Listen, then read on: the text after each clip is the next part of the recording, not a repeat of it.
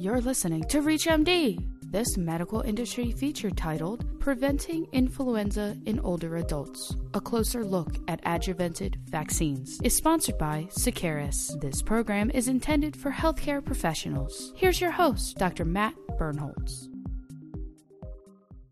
As we age, our immune system becomes weaker and therefore unable to ward off infection as easily as in our younger years. And this is particularly troublesome during flu season. In fact, the CDC's Advisory Committee on Immunization Practices, or ACIP, recently looked at flu vaccine data for adults aged 65 years and older.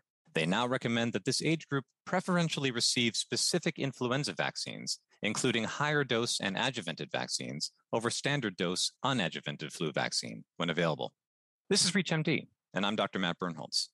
Joining me to discuss how we can help prevent influenza in older adults is Dr. David Canaday, professor in the Division of Infectious Diseases and HIV Medicine at Case Western Reserve University in Cleveland, and attending physician of infectious disease at the Cleveland VA Medical Center.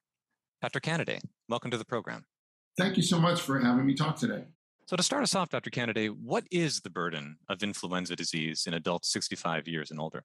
The older we get, the more susceptible we are to influenza infection, and infection severity increases with age as well. In fact, death due to influenza is observed most frequently in adults 65 and older, with more than 31,000 estimated deaths reported per year between 2012 and 2020 in the United States. An aging immune system also increases the risk of hospitalization and severe complications as a result of influenza. Within those same eight years, we saw more than 302,000 hospitalizations per year in the U.S. due to influenza disease. Wow. Well, what factors would you say influence disease burden in this age group? So, in addition to this aging population experiencing reduced immune responses to influenza vaccine, we also experience influenza strain mismatch in some flu seasons, leading to reduced vaccine efficacy. Also, some conventional vaccines may offer less protection against influenza infection, anywhere between 16 and 64 percent.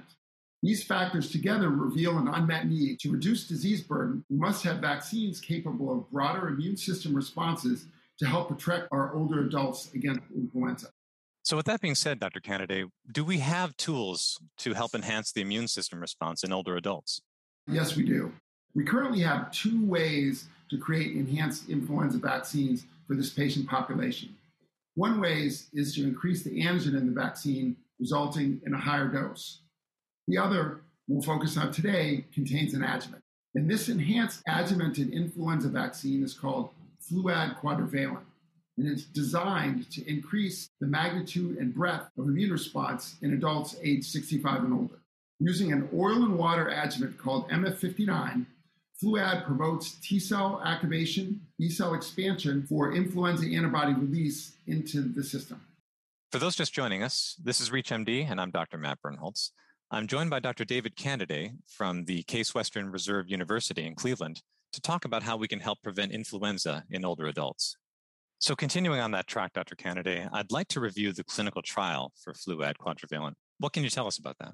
So, Seqirus conducted a pivotal phase three trial to evaluate the immunogenicity, efficacy, and safety of Fluad Quadrivalent. Because it was an absolute efficacy study, Fluad was compared with a non influenza vaccine called Boostrix. The study, which was conducted in 12 countries, spanned the 2016 2017 season in the Northern Hemisphere and the 2017 season in the Southern Hemisphere. We'll get to this in a bit, but it's important to note that the predominantly circulating AH3N2 influenza strains were antigenically mismatched to the virus strains during these seasons. So much so that it triggered a vaccine strain selection change in the following flu season. So, going back to the study, immunogenicity was evaluated by Centers for Biologics Evaluation and Research Criteria, known as CBER for short, assessed with the hemagglutinin inhibition assay performed on serum samples collected on days 1 and 22. It measured the proportion of subjects with a seroconversion rate and hemagglutinin inhibition titer of greater than or equal to 1 to 40 at day 22.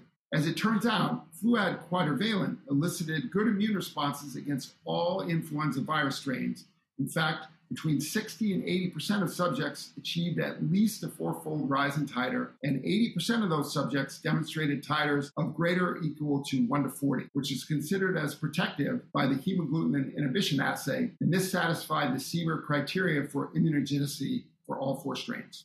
Now, I understand that the trial ran into some challenges. So, what can you tell us about that? Well, patients were monitored for influenza like illness, or ILI for short, over the course of 181 days. But there are several different criteria that can be used for ILI. And this study used two different ILI criteria for the primary and secondary endpoints, and then did a post hoc analysis using criteria put forth by the CDC and WHO. Now, the protocol defined ILI for the primary endpoint was broad, and patients only needed to show at least one respiratory one systemic symptom to be tested for influenza.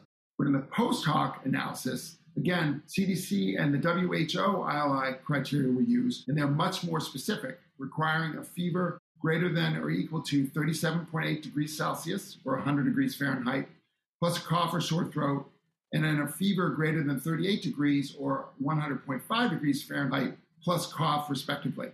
And how did this affect study outcomes, Dr. Canaday? So the pre-specified success criteria were defined as the lower level 95% confidence interval for vaccine efficacy of greater than 40%. Absolute vaccine efficacy for the primary endpoint, which again was the ILI criteria of one respiratory and one systemic symptom with disease confirmed by PCR test, was only 19.8%, but it was not statistically significant. I should point out, though, that this 19.8% is the line with the global vaccine effectiveness estimates of 20% in that season for older adults. So while the study didn't meet its primary efficacy endpoint, we wouldn't expect the vaccine to protect against all infection with the mismatched A H3N2 strain, as I mentioned earlier, and that's consistent with what we saw globally. So then, Dr. Kennedy, although this study did not meet its primary endpoint, is there other information we can gather here? Yes, we should note that a post hoc analysis looking at a more stringent definition of ILI that included fever, absolute efficacy is higher and becomes statistically significant. In fact, it's as high as 51.1%, according to the WHO defined criteria for influenza like illness.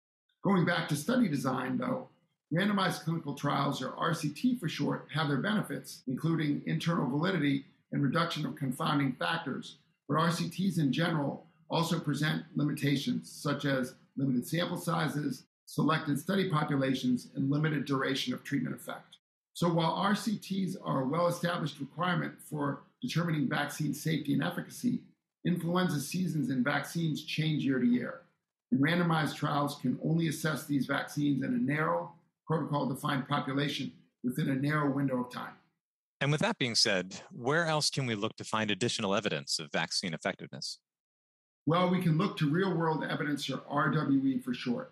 RWE is complementary to RCTs, but uses data collected outside of randomized trials to develop clinical evidence about the use or potential risk to benefit ratio of a drug. Data can be collected via prospective observational trials, retrospectively from electronic health records, from large databases, or from patient disease registries. Now we have peer reviewed RWE to study data on FLUAD from Europe and the United States spanning the last 20 years.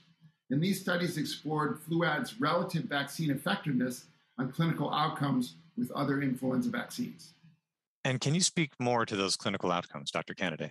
Sure. Clinical outcomes included influenza related hospitalizations or ER visits, cardiorespiratory hospitalizations, and influenza related office visits.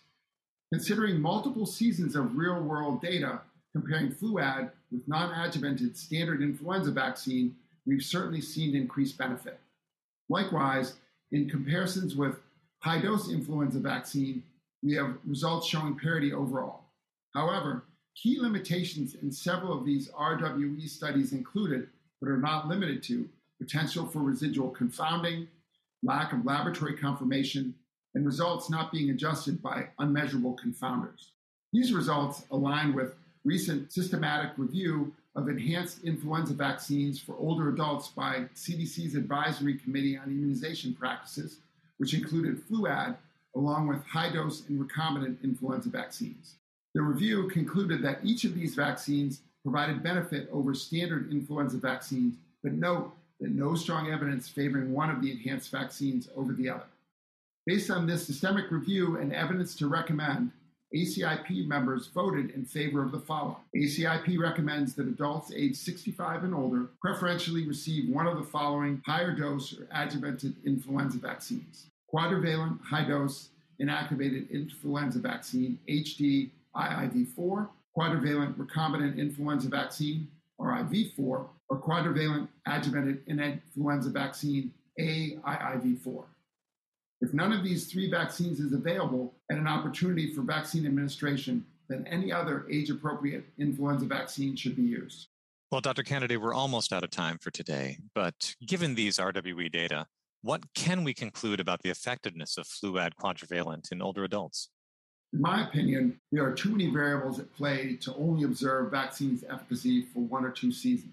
Instead, we need to continually study vaccine effectiveness over multiple seasons with a large number of patients. RCTs inherently can only show a portion of the vaccine efficacy picture and must be complemented with RWE to provide the full picture with a robust data set.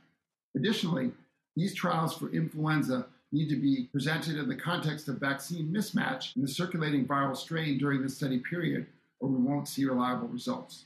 But when we examine the real world evidence over multiple seasons, we see that the benefit of Fluad quadrivalent is favorable compared to standard influenza vaccines, as well as high dose vaccines for adults 65 and older. Well, those are great practical takeaways to consider as we end today's program. And I want to thank my guest, Dr. David Canaday, for helping us better understand the importance of real world evidence when determining vaccine effectiveness. Dr. Canaday, it's great speaking with you today. Thanks again. Thanks. My pleasure also. I'm Dr. Matt Birnholz. Please stay tuned to hear some important safety information. Indications and usage. Fluad quadrivalent is an inactivated influenza vaccine indicated for active immunization against influenza disease caused by influenza virus subtypes A and type B contained in the vaccine. Fluad quadrivalent is approved for use in persons 65 years of age and older. This indication is approved under accelerated approval based on the immune response elicited by Fluad quadrivalent. Continued approval for this indication may be contingent upon verification and description of clinical benefit in a confirmatory trial. Contraindications severe allergic reaction to any component of the vaccine, including egg protein, or after a previous dose of any influenza vaccine. Warnings and precautions. If Guillain Barre syndrome, GBS, has occurred within six weeks of previous influenza vaccination, the decision to give Fluad quadrivalent should be based on careful consideration of the potential benefits and risks. Appropriate medical treatment and supervision must be available to manage possible anaphylactic reactions following administration of the vaccine. The immune responses to Fluad quadrivalent in immunocompromised persons, including individuals receiving immunosuppressive therapy, may be lower than in immunocompetent individuals. Syncope, fainting, may occur in association with administration of injectable vaccines, including Fluad quadrivalent. Ensure procedures are in place to avoid injury from falling associated with syncope. Adverse reactions. Fluad quadrivalent administered by needle and syringe. The most common, greater than or equal to 10%, local and systemic reactions in elderly subjects 65 years of age and older were injection site pain, 16.3%, headache, 10.8%, and fatigue, 10.5%. Other adverse events may occur. For a comprehensive list of local and systemic adverse reactions, please see full prescribing information. To report suspected adverse reactions, contact CSL Seqirus at 1 855 358 8966 or VAERS at 1 800 822 7967 and www.vaers.hhs.gov. This program was sponsored by Seqirus. If you missed any part of this discussion, visit reachmd.com slash industry feature. This is ReachMD. Be part of the knowledge.